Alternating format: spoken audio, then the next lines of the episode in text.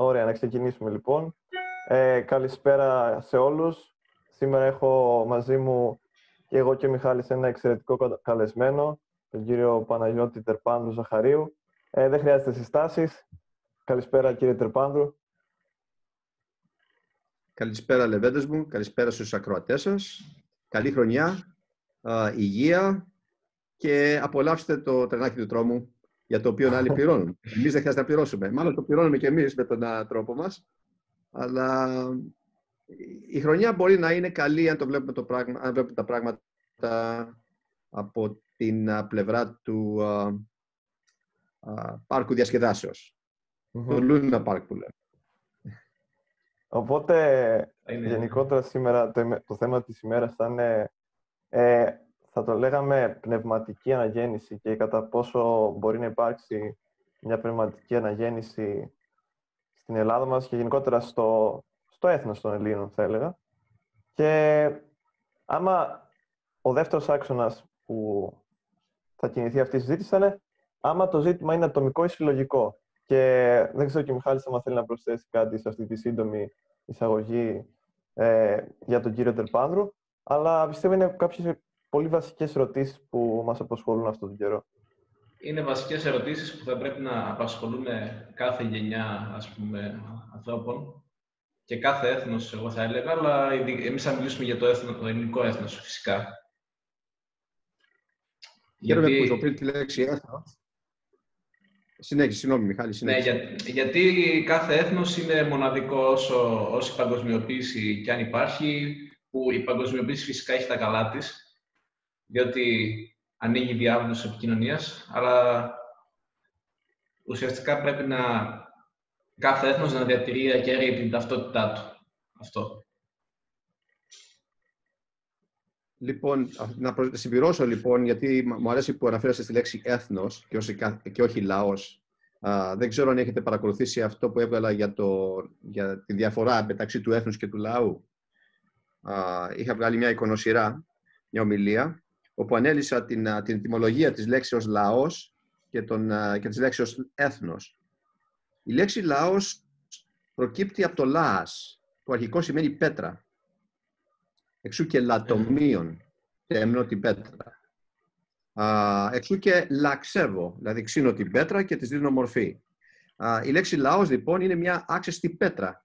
Α, και γιατί είναι άξεστη; Αν ανατρέξουμε στον μύθο του Δευκαλίωνος και της Πύρας, γνωρίζουμε πολύ καλά ότι μετά τον μεγάλο κατακλυσμό ο, ο Δίας ε, ε, φανερώθηκε μπροστά στο, στο, στα δύο γυροντάκια των Ευκαλιών για την πύρα και αυτοί παραπονέθηκαν ότι δεν θέλουν να ζήσουν μόνοι το υπόλοιπο του βίου τους. Και αυτός τους ανέθεσε την αποστολή, εφόσον δεν θέλουν να ζήσουν μόνοι, να ξαναπληθύνουν τον πλανήτη με ανθρώπους, πετώντας μία πέτρα πίσω από τον νόμο τους. Προκύπτει λοιπόν μια, ένα, ο άνδρας πίσω από τον, όταν πετάει ο Ευκαλίωνας μια πέτρα και μια γυναίκα όταν η πύρα πετάει μια πέτρα πίσω από τον νόμο της. Ωστόσο αυτοί οι πρώτοι άνθρωποι είχαν, ήταν δίποδα, ανθρώπινες μορφές, αλλά δεν είχαν ήθη ή έθη, επειδή ήταν άξεστοι. Δεν είχαν πλάξευτεί. Άρα ο λαός είναι αυτό που προκύπτει από την πέτρα, ένας άξεστος. Και γι' αυτό οι πολιτικοί μας συχνά αναφέρονται στον λαό των Ελλήνων και όχι στο έθνος των Ελλήνων, ε, ειδικά τα τελευταία 40 χρόνια. Διότι ο λαός είναι κάτι εύπλαστον και έχει και τιμολογική σχέση με την λάσπη, τον πυλό. Δηλαδή, όταν θρηματίζεται μια πέτρα, με το νερό γίνεται λάσπη. Και το κάνεις πυλό, όπως τον πυλό, το χειραγωγείς όπως θέλεις, έτσι γίνεται και χειραγωγήσιμος ο, ο, ο λαός. Το έθνος όμως καλλιεργήθηκε αφότου ο Δευκαλίωνος και η Πύρα δίδαξαν στους άξιστους αυτούς ανθρώπους ήθη και έθη. Ήθη και έθη, το ήτα γίνεται ε στα αρχαία, είναι ουσιαστικά ίδιας ρίζας οι λέξεις. Και τι σημαίνει; Συνήθεια, δηλαδή έθος είναι από το εθισμό, εθίζομαι σε κάτι. Τους, ε, ε, τους ε, ε έθισαν, τους, τους, τους εθίστηκαν κάνουν ουσιαστικά από το Δευκαλαίο και την πύρα, στον χορό, στην γλώσσα, στο φέρεστε, σε όλα αυτά που συγκροτούν έναν άνθρωπο με τον οποίο θα ήθελες να καθίσεις και να συζητήσεις. Ένα πολιτισμένο άνθρωπο θα λέγαμε σήμερα. Ακριβώς. Άρα πάμε σε αυτό το αρχικό σου ερώτημα. Πνευματική αναγέννηση. Δεν μπορεί να, να υπάρξει κάποια αναγέννηση αν δεν υπάρχει ένα κοινό ήθος που, ε, και έθος που συνέχει τον λαό και το μετατρέπει από, από άξεστη πέτρα λαό σε έθνος. Φαίνεται ότι το πολιτικό σύστημα εστιάζει στον λαό, στον εσμό, έναν εσμό ανθρώπων χωρίς ταυτότητα, ισοπεδωμένων, διότι γι' αυτό κόπτονται για την ισότητα. Αυτός που κόπτεται για την ισότητα, ωραίγεται απολύτου αρχής. και ισοπεδώνονται όλοι ώστε να είναι μια ζωή λαός, ο ελληνόφωνος. Αυτή, αυτή η όσμωση, στην ουσία. Ακριβώς. Άρα το έθνος πώς θα προκύψει μέσα από αυτήν την κατάσταση; Μέσα από την γλώσσα, την ελληνική γλώσσα, η οποία η ίδια διδάσκει και μέσα από τις κοινότητες των Ελλήνων. Διότι ο Έλληνας μεγαλούργησε μόνο όταν λειτουργήσε κοινοτικός. Μόνο τότε ε, δημιούργησε ήθη και έθη. Αυτό λείπει σήμερα λοιπόν, ο κοινοτικός βίος και αυτό ακριβώς βάλετε σήμερα ε, παντή τρόπο, με, όχι, όχι μόνο με τον κορονοϊό, που uh υφίσταται ως ιός, και... όπως κάθε χρόνο υφίσταται ένας ιός. Και, αλλά εδώ πέρα για, ε, πιστεύω ότι α, υπάρχουν απότεροι σκοποί ως προς την, τα, αυτά τα ακραία μέτρα που έχουν ληφθεί για να αποστασιοποιήσουν τον άνθρωπο. Συγγνώμη που μακρηγορώ, αλλά θέλω να πω ότι δημιουργείται αυτή τη στιγμή ένα προηγούμενο με το να μην τελεστεί κάποια ε, εθνική γιορτή, κάποια θρησκευτική γιορτή. Ε, για ένα χρόνο, μιλάμε κλείνουμε τώρα ένα χρόνο, ε, για να δημιουργηθεί ένα προηγούμενο το οποίο θα αποδυναμώσει τις, τους ιστούς, τους εθνικούς, τα ήθη και τα έθη που δημιουργούν το έθνος. Κύριε, κύριε Τερπάνδρου, μου δίνετε μια εξαιρετική πάσα, μια assist που λέμε και σε, σε όρους τέτοιους. Θυμά, ακριβώς εχθές έκανα ένα βίντεο που μιλούσα για αυτό ακριβώς το ζήτημα. Και όλος τυχαίως σχετίζεται με αυτό που είπατε. Δηλαδή, όταν μιλάμε ότι πρώτα απ' όλα για να γίνει η αναγέννηση πρέπει να υπάρξει αυτό, αυτός ο δεσμός με το παρελθόν. Έτσι ώστε να δημιουργηθεί νέος, σύμφωνα πιστεύω και εγώ, με τις καταστάσεις που ζούμε σήμερα. Δηλαδή, βλέπεις το παλιό και προς το προσαρμόζεις σήμερα, αλλά δεν, δεν το απαρνείσαι. Και σήμερα νομίζω αυτό είναι η λέξη κλειδί, ότι θέλουμε να απαρνηθούμε το παρελθόν και γιατί είναι πολύ εύκολο να το απαρνηθούμε και προφανώς και δεν έχουμε επίγνωση ότι όλη αυτή η διαδικασία συμβαίνει, ε, δεν έχουμε την ιστορική συνείδηση. Και η ιστορική συνείδησή μας, πιστεύω, σταματάει επιφανειακά στον Παρθενώνα και στο Σοκράτη. Και άμα, άμα την ξέρουμε κι αυτή, δηλαδή... Άντε και στην Γνωσό. Άντε και στην Γνωσό, ας πούμε, μηνοίτες, ξέρουμε όλοι τους μηνοίτες, αλλά κανείς δεν ξέρει τίποτα παραπάνω. Δηλαδή, έχουμε, είμαστε ένας λαός, έχουμε γίνει ένας λαός σήμερα που έχουμε κάποιες σκόρπιες πληροφορίες σχετικά με το ποιοι ήμασταν και δεν ξέρουμε τίποτα άλλο. Και ας πούμε βλέπω και στις δημοσιεύσεις σας, σε ένα πρόσφατο ποίημα που κοινοποιήσατε, που μιλάτε για, για δωρική καταγωγή στην ουσία. Πόσοι από εμάς σήμερα ξέρουμε, ας πούμε, για, την, για τους Κρήτες, για τους δωρείς της Κρήτης, για, για όλα αυτά. Πόσοι, πόσοι από εμάς τα ξέρουν αυτά και πόσο σημαντικά είναι όλη αυτή η εθνική συνείδηση που ταυτίζεται πιστεύω με την ιστορική συνείδηση; Εγώ να κάνω μια παρένθεση. Όχι μόνο δεν, ε, ε, δεν προωθείται το να αποκτήσουν όλοι μια εθνική συνείδηση, αντιθέτως αυτό χλεβάζεται και πολεμείται από τις Ακριβώς. αρχές. Ε, σου ναι. βάζουν κατευθείαν ταμπέλες ότι είσαι εθνικιστής, φασίστας και άλλα τέτοια ωραία σεΐστας.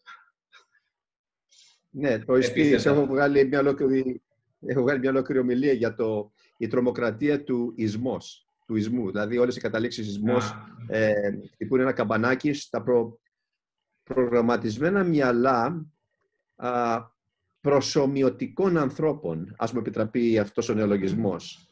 Προσωμιωτικός άνθρωπος, ναι, είναι, είναι ένας νεολογισμός δικός μου και αυτή τη στιγμή εργάζομαι πάνω σε μια ομιλία που ετοιμάζω, σε μια φιλοσοφική έτσι, διαλεκτική. Προσωμιωτικός τι είναι, αυτό που λέμε animation, animated. Δηλαδή, δηλαδή animation προκύπτει από το anima, το λατινικό anima που σημαίνει ψυχή. Γι' αυτό λέμε animated comics, τα, τα, τα κινούμενα σχέδια. Α, όπου τους έχω πει ζωομοιωτικά. Δίνουμε ζωή, όμοια με τη ζωή σε ένα σχέδιο. Αλλά η προσωμείωση, α, ωστόσο το animation είναι από την ελληνική ρίζα άνεμος. Άνεμος διότι το πνεύμα, η ψυχή, εφόσον το άνοιμα είναι η ψυχή στα λατινικά, πρέπει το ελληνικό άνεμος, διότι η ψυχή είναι κάτι εθέριο, κάτι μη εφικτό. Και γι' αυτό οι Λατίνοι το πήραν από τον άνεμο και έγινε το animus, ανημά. Η ασενική και η θηλυκή ψυχή αντίστοιχα. Ο προσωμιωτικός άνθρωπος σήμερα, animated, homos animatus θα το πω εγώ, είναι αυτός που δεν έχει, έχει απολέσει την κρίση του, την πνευματική του υπόσταση και χειραγωγείται ε, προβλέψιμα και εύκολα μέσα από λέξεις, λέξη λεκτολάβαρα, άλλος λογισμός δικός μου, λέξεις λάβαρα, όπως ρατσιστής, φασίστας, ψεκασμένος, ψεκασμένος, ε, σεξιστής. Εδώ πέρα οι Άγγλοι έχουν, έχουν καταφέρει να χρησιμοποιήσουν και τον, τον betterist, μπετεριστής, δηλαδή κάποιος που πιστεύει ότι, στο, ότι υπάρχει κάτι Ότι αυτός που, που κάνει, έχει τολμάει να κάνει συγκρίσεις είναι μεμπτός. Δηλαδή δεν πρέπει να συγκρίνουμε.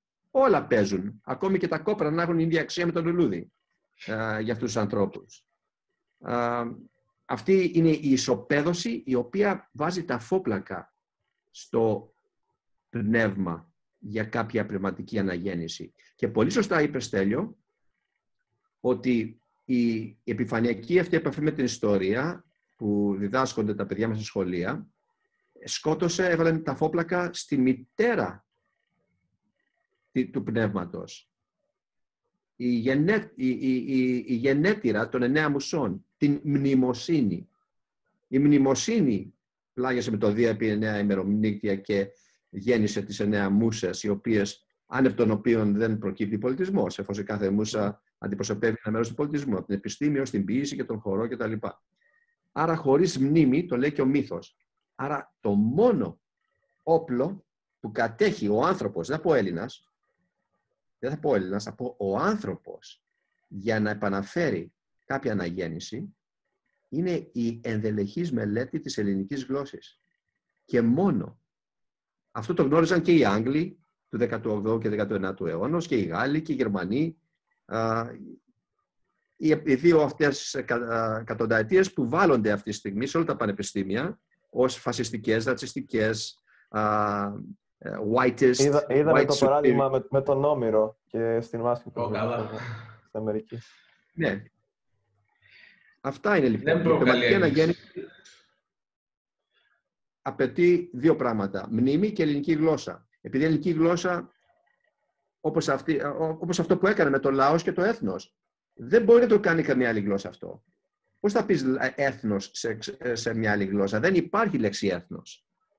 Θα μου πείτε nation. Μα το nation δεν έχει μέσα κάποια διδαχή, δεν είναι ήθος και έθος. Είναι νάτιο, το λατινικό γεννάω. Γεννήθηκες, ωραία, γεννήθηκες κάπου, τι έγινε; Ποιος είσαι, ποιο είναι το ήθος σου, ποια είναι τα έθιμά σου, έθος, Άρα η λέξη nation αστοχή. Λένε ethnic ενώντας κουζίνα, ξέρω εγώ, από την Αφρική και τα λοιπά, οι, οι Άγγλο-μαθείς. Αλλά δεν έχει, δεν έχει καμία σχέση με, το, με, την, με τη διδαχή της λέξεως. Άρα μόνο στην πηγή, την ελληνική γλώσσα μπορούμε να αναδυφίσουμε τις αρχικές έννοιες που διδάσκουν ότι ο άνθρωπος πρέπει να καλλιεργείται. Κύριε Τερπάγο, μια άλλη λέξη. Εξαιρετικό, συνεχίστε, συνεχίστε με συγχωρείτε. Συγγνώμη, γιατί εντάξει, με, ο, δεν, λέω δεν θα έχω όρεξη να μιλήσω, αλλά προκαλείται μόνο και μόνο από την έκφραση στα πρόσωπά σας. Η λέξη καλλιεργώ είναι, είναι, είναι κομβική σημασίας. Γιατί είναι μια λέξη η οποία δεν υπάρχει στα αγγλικά ούτε σε καμία άλλη γλώσσα επίσης. Παρόλο που θα μου πείτε, μα υπάρχει. Για πείτε μου, πώς θα πω καλλιεργώ; Εγώ, εγώ σκέφτηκα το produce, αλλά είναι το παράγω. Ε, εγώ το... θυμάμαι, είχα δει ένα βίντεο σας που έλεγε, το αναλύετε πάλι. Είχατε πει για το cultivate, αλλά το cult είναι η λατρεία το cult είναι λατρεία, αλλά το cultus, πάμε πιο πίσω, που, που δημιουργεί τη λέξη κουλτούρα, το cult και η κουλτούρα έχουν την ίδια ρίζα. Είναι με από μια πρωτο, μια, μια παλιά ρίζα που σημαίνει οργόνο. Οργόνο. Mm-hmm. Cultus. Cultivo. Γι' αυτό λέμε cultivate uh, the crops. Uh, δηλαδή uh, καλλιεργούμε τα, τους, τους, τους καρπούς, τα τη σοδιά. Αλλά δεν έχει την έννοια του κάλους μέσα. Είναι μόνο το όργωμα. Δηλαδή σκάβω ένα λάκκο. Άρα η ρίζα της λέξης cultivus που χρησιμοποίησε την κουλτούρα, που παρήγαγε την κουλτούρα και το culture και το cultivation, ο καλλιεργημένος άνθρωπος πριν, a cultivated man, θα πούνε οι Άγγλοι, αλλά δεν διδάσκει τίποτα αυτή η λέξη γιατί έχει σχέση με το σκάψιμο. Και αναιρεί βασικά τη διαδικασία. Είναι ελληνική λέξη. Πώς; Σαν να αναιρεί τη διαδικασία. Όλο, όλο... Η ελληνική λέξη, ας πούμε, έχει και όλη τη διαδικασία πριν το αποτέλεσμα. Ε, να πω κάτι. Η αγγλική λέξη ισχύει, ε, αναφέρεται μόνο στο γεγονός ότι οι άνθρωποι καλλιέργησαν πρώτη τη γη, αλλά εννοεί για το ότι την όργωσαν και ουσιαστικά η ανάδυση του πολιτισμού σχετίζεται με την Νεολιθική Επανάσταση όταν άρχισαν να, να ξημερώνουν τα ζώα και ουσιαστικά έχει, επειδή εγώ σπουδάζω προϊστορική αρχαιολογία, γι' αυτό το λέω. Από εκεί το πήραν οι, οι, οι Εγγλέζοι ουσιαστικά. Αλλά ναι. δεν περιέχουν την ε, έννοια τη καλλιέργεια της ελληνικής λέξης που θα μας πει Η καλλιέργεια έχει μέσα το κάλος. Έχει την ομορφιά. Mm-hmm. Κάλος και έργον. Και το έργο είναι παράγω του έρωτος. Έχει το πρόθεμα «ερ» που σημαίνει ότι προκαλώ, διεγείρω την γη ώστε να μου αποφέρει καρπούς δια του κάλους. Και το κάνω για εν, εν, εν το ονόματι και εν ώψη της ομορφιάς που θα προκύψει από όλο αυτό το πράγμα. Ο καλλιεργημένος άνθρωπος λοιπόν κατεργάζεται, πραγμα, πραγματώνεται αν θέλετε, μέσα από το κάλος.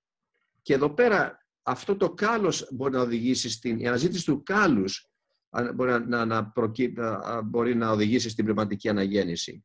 Αλλά ποιο κάλος; Το κάλος το οποίο είναι φυσιολογικό.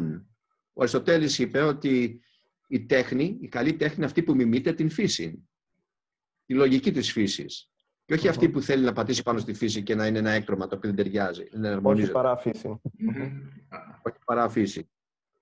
Εδώ θέλουμε να ισοποδέσουμε τα πάντα και να προβάλλουμε παρά φύση. Και θα πω κάτι, τολμώ να πω ότι ε, βλέποντας ε, και τους, τους, τελευ, τους, τους διάφορους υπουργούς πολιτισμού που πρέπει να προβάλλουν το, ε, το, την φύση, το φυσιολογικό, δεν εκπροσωπούν επαξίω τον πολιτισμό μας. Mm-hmm. Μερικοί από αυτούς. Mm-hmm. Δηλαδή προβάλλουμε αυτό που ισοπεδώνει και εξομοιώνει τα πάντα. Και ο πολιτισμός αυτή... είναι φυσικό. Είναι εξαιρετικό αυτό που λέτε αυτή τη στιγμή από ποια άποψη και ταιριάζει και με αυτό που είπα στην αρχή.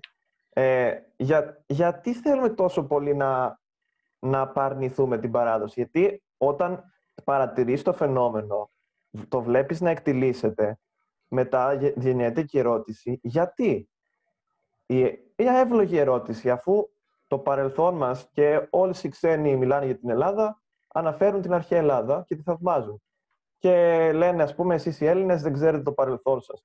Αλλά εμείς, γιατί, γιατί τόσο πολύ ζήλος να το παρνηθούμε και να πάμε με όλη αυτή την, ε, όλο αυτό το νέο ρεύμα; Δεν, ε, υποτίθεται ο ελληνισμός εκεί πέρα, γιατί άκουσα τυχαία και μια μιλία του, του πρώην Προέδρου της Δημοκρατίας, του κυρίου Παυλόπουλου, στις αντιθέσεις, τον κύριο Σαχίνη, και άρχισε να μιλάει, μιλούσε, έλεγε αρκετά σωστά πράγματα σχετικά με το έθνος, με την ταυτότητά μας. Ε, εμείς αυτή την ταυτότητα, γιατί θέλουμε να τη διώξουμε τόσο πολύ; Ε, και όταν λέω εμείς, θα αφήσω εκτός τον, ε, τον καθημερινό πολίτη, ο, ο οποίος μπορεί να έχει το άλοθη, αν και εγώ δεν το πιστεύω ότι είναι άλοθη ακριβώς, το άλοθη της αμάθειας. Θεωρητικά σήμερα αυτό το άλοθη θα έπρεπε να έχει εξαλειφθεί γιατί η αμάθεια καταπολεμείται από την υπερβολική παροχή γνώσης που έχει στο ίντερνετ. Αλλά άλλο αυτό. Ε, το πολιτικό σύστημα γιατί έχει αυτή την τάση που ουσιαστικά αναιρεί τον Έλληνα; Τον αναιρεί τον Έλληνα διότι το, το πολιτικό σύστημα, όχι μόνο της Ελλάδος, αλλά πλέον σε πανευρωπαϊκό επίπεδο, σε παγκόσμιο επίπεδο, όπου δηλαδή υπάρχει εντός αγωγικών ανεπτυγμένη χώρα, α, ε, ρέπει προς την παγκοσμιοποίηση. Η παγκοσμιοποίηση ε, επαφίεται στην ομογενοποίηση. Ομογενο, ομοιογενοποίηση, δηλαδή δεν θέλουμε το διαφορετικό. Ε, σε αυτό αντιτάσσεται ο, ο Έλληνας άνθρωπος. ε, έπρεπε να καταστραφεί το οικοδόμημα του Έλληνα ανθρώπου, του λευκού Έλληνα ανθρώπου.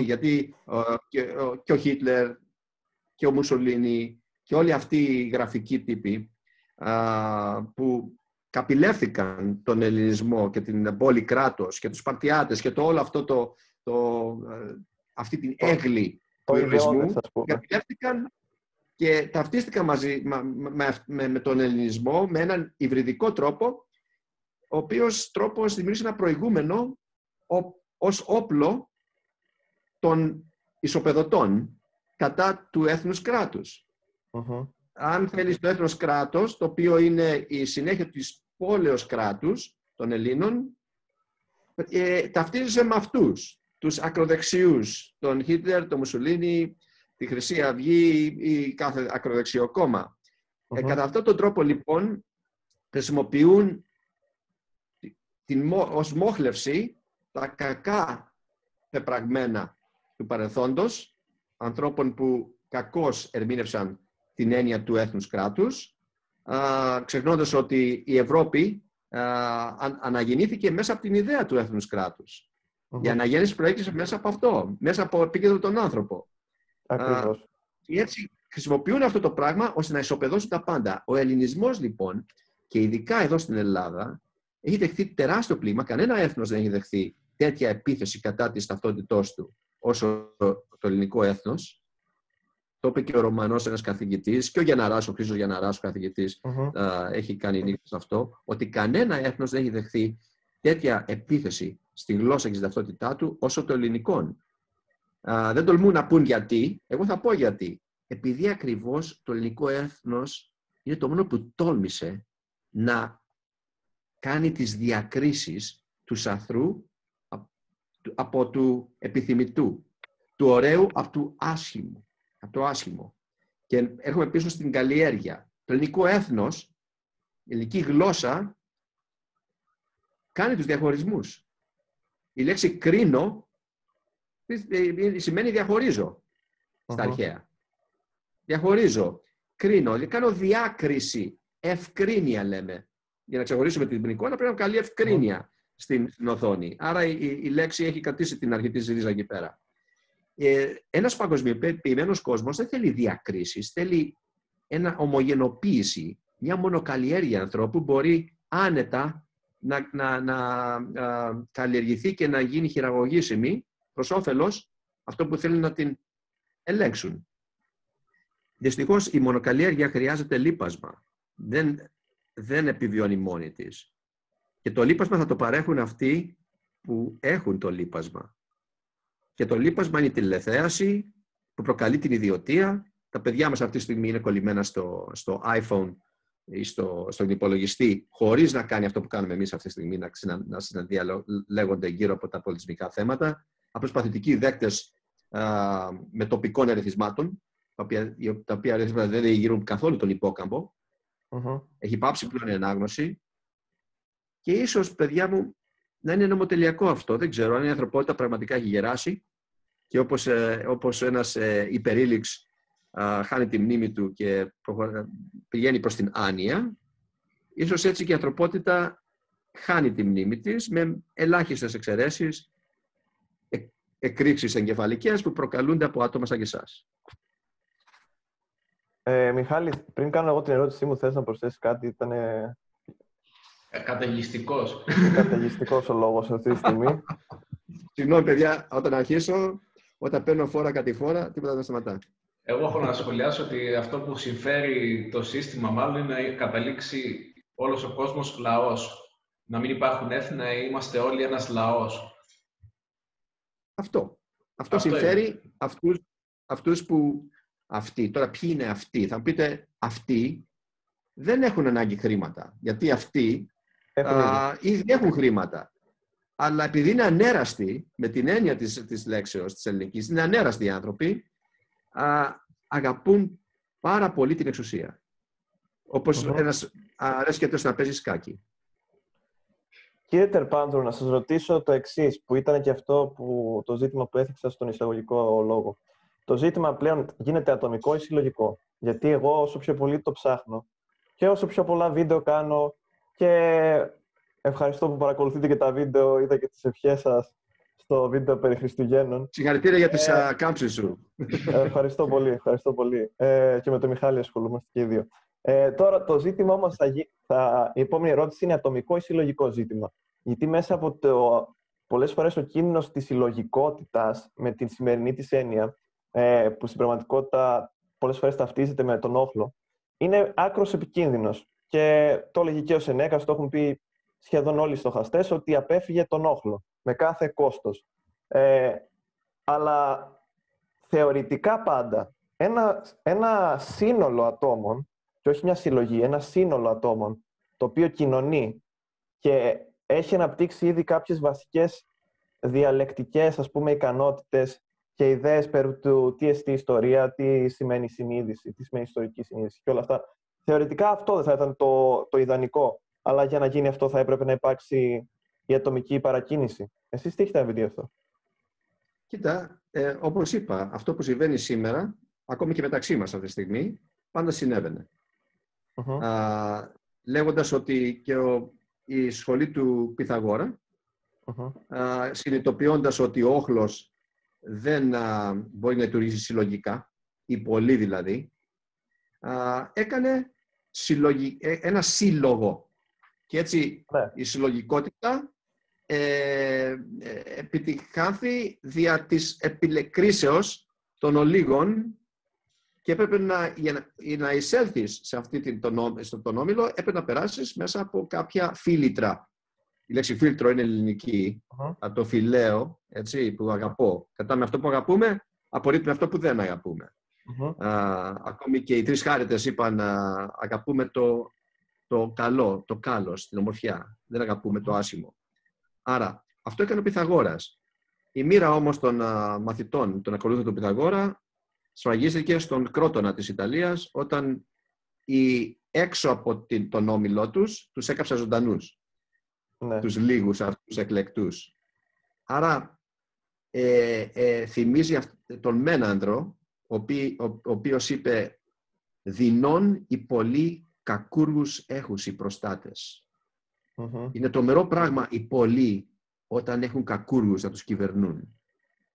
Οι πολλοί λοιπόν μπορεί να καταφερθούν εναντίον ενός συλλόγου, μια, μιας ιδεολογίας η οποία ανήκει στα, α, στους σκληρούς δίσκους των ολίγων. Γιατί λίγοι είναι τελικά αυτοί που σκέπτονται έξω από το κοιτίον. έξω από το κοιτίον. Το κουτάκι. Έτσι. Το κουτί, ναι.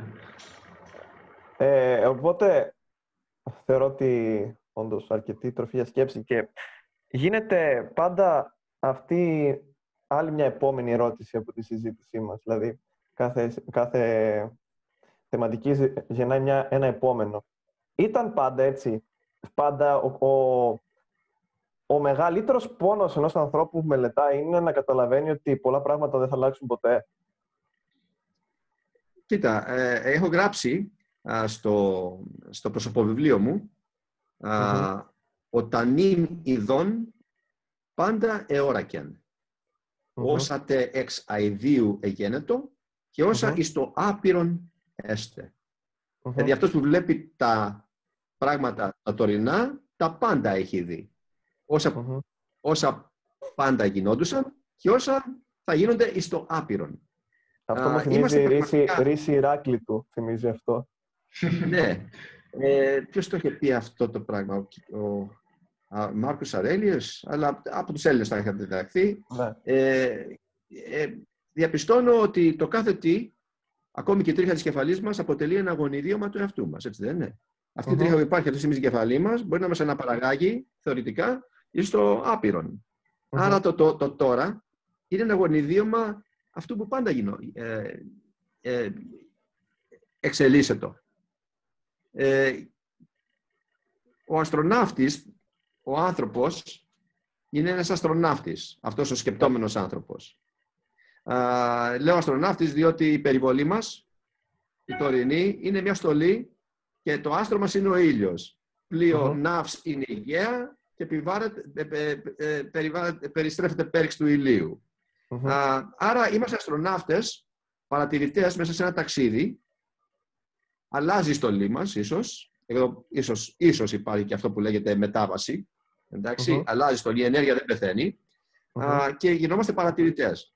Αλλά δεν είναι όλοι παρατηρητές. Δεν είναι όλοι φιλόσοφοι με λίγα λόγια.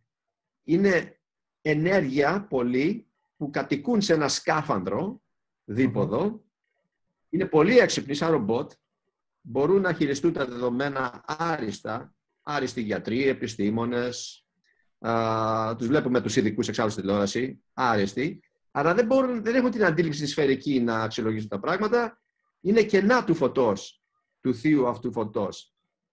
Δεν συμμετέχουν στον λόγο, στην ουσία. Δεν συμμετέχουν στον λόγο δεν συμμετέχουν στον αναξαγόριο νου. Ο Αναξαγόριος είπε ότι το σύμπαν είναι ο νους και το, ο νους τα πάντα κατέχει ο νους, αλλά μόνο ο λίγα όντα κατέχουν το νου. Άρα οι, οι λίγοι σκεπτόμενοι πρέπει να δρουν ίσως νομοτελειακώς ανάμεσα στους πολλούς μη σκεπτόμενους, αλλά ειδικούς, οι οποίοι προκαλούν τις καταστάσεις ώστε να υπάρξουν πνευματικές συνάψεις στους σκεπτόμενους. Πρέπει να υπάρχει Ακριβώς. κοπριά για να υπάρχει το λουλούδι. Είναι οι συνεχόμενες προκλήσεις που είναι το ρητό που λέει ότι οι δύσκολοι καιροί δημιουργούν δύσκολους, ε, σκληρούς ανθρώπους που μπορούν, μαχητές ας πούμε, ήρωες, που θα λέγατε κι εσείς. Ε, και έχω κάτι στο μυαλό μου να ρωτήσω κι εγώ τώρα στον κύριο Τερπάδο. Μιχάλη, έχεις κάτι να προτείνεις, κάτι να ρωτήσεις πάνω σε όλα αυτά; Εγώ έχω να πω ότι αυτοί που είναι φιλόσοφοι, ας πούμε, στις μέρες μας και αυτοί που είναι παρατηρητές ε, πολλές φορές έχουν και καημό που δεν μπορούν να επικοινωνήσουν με τον όχλο που μπορεί στην αρχή, ας πούμε, αυτό. όταν, όταν ε, πρώτο έχουν σε επαφή με την ιδέα, να το πούμε και πλατωνικά, ναι. ε, όταν έρχονται σε πρώτη φορά σε επαφή με την ιδέα, θέλουν με ενθουσιασμό να τη διαδώσουν.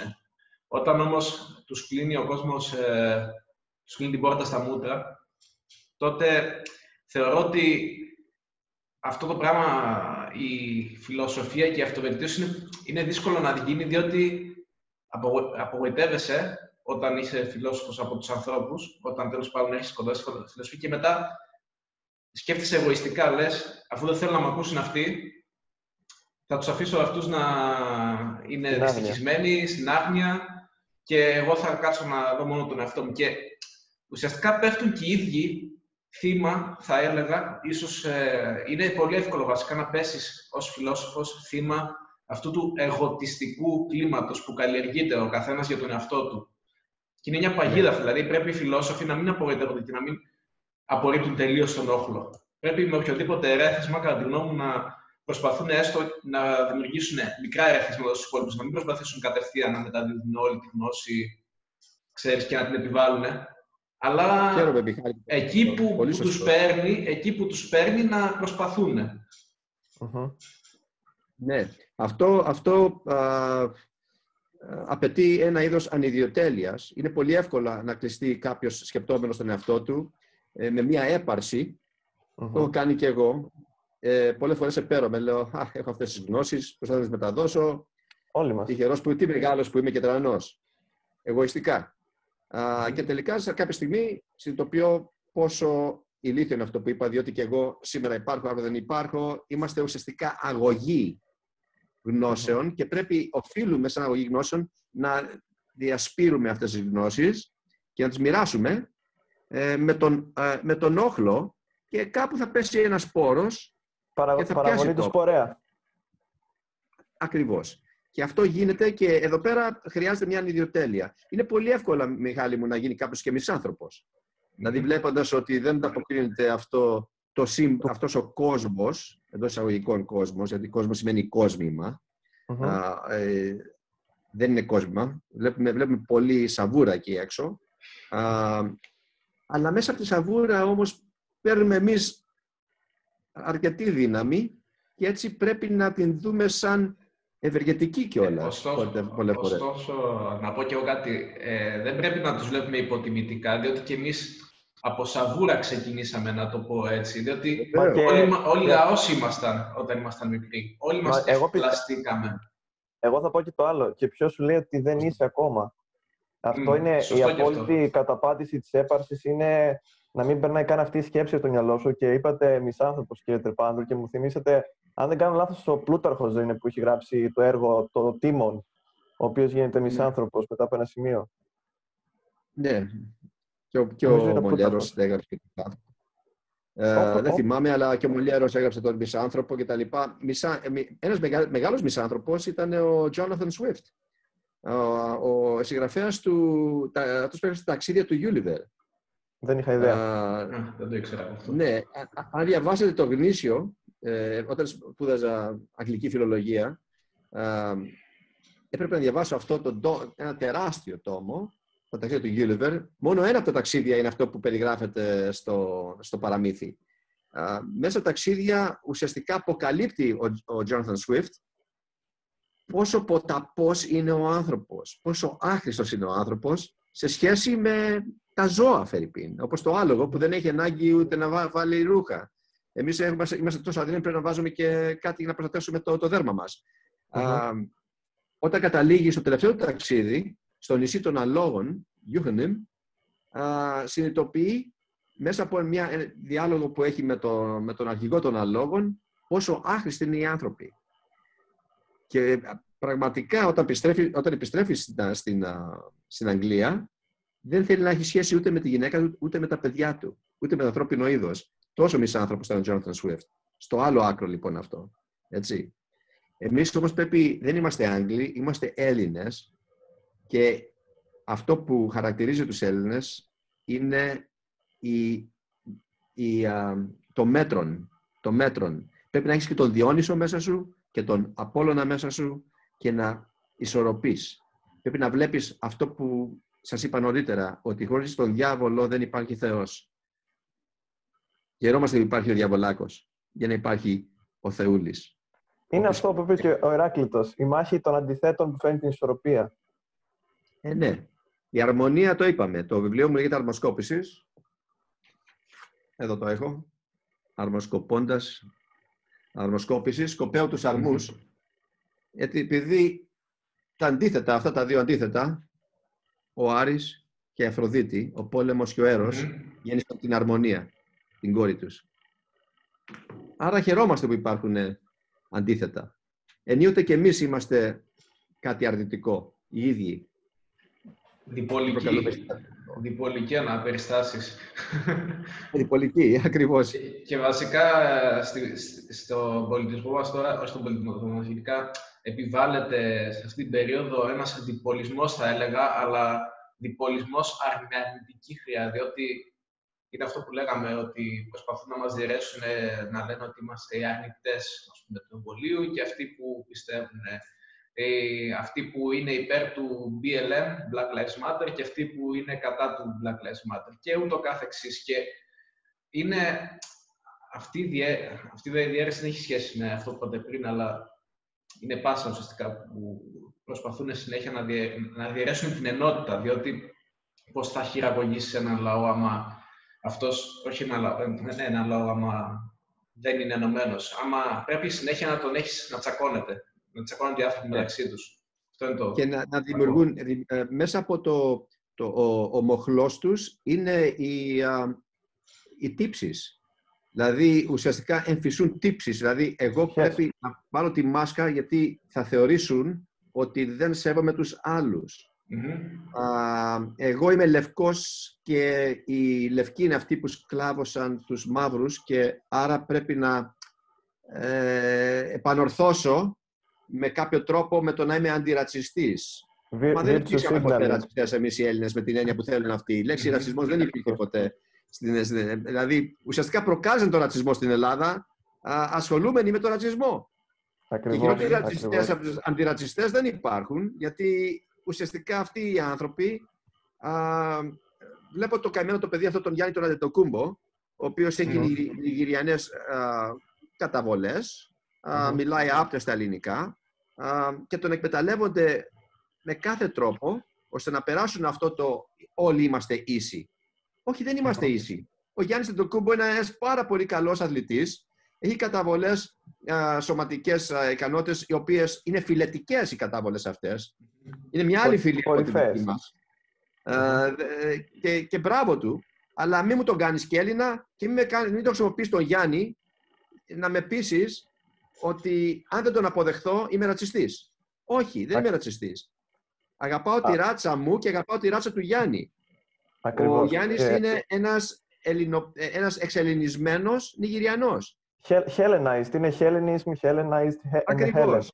Είναι όλοι αυτοί οι Ακριβώς. όροι που δεν ξέρει κανείς.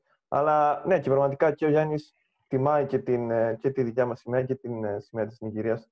Αλλά όπως και να το κάνουμε, μερικά πράγματα δεν αλλάζουν ποτέ. Είναι ό- όπως είναι. Ε, Ναι.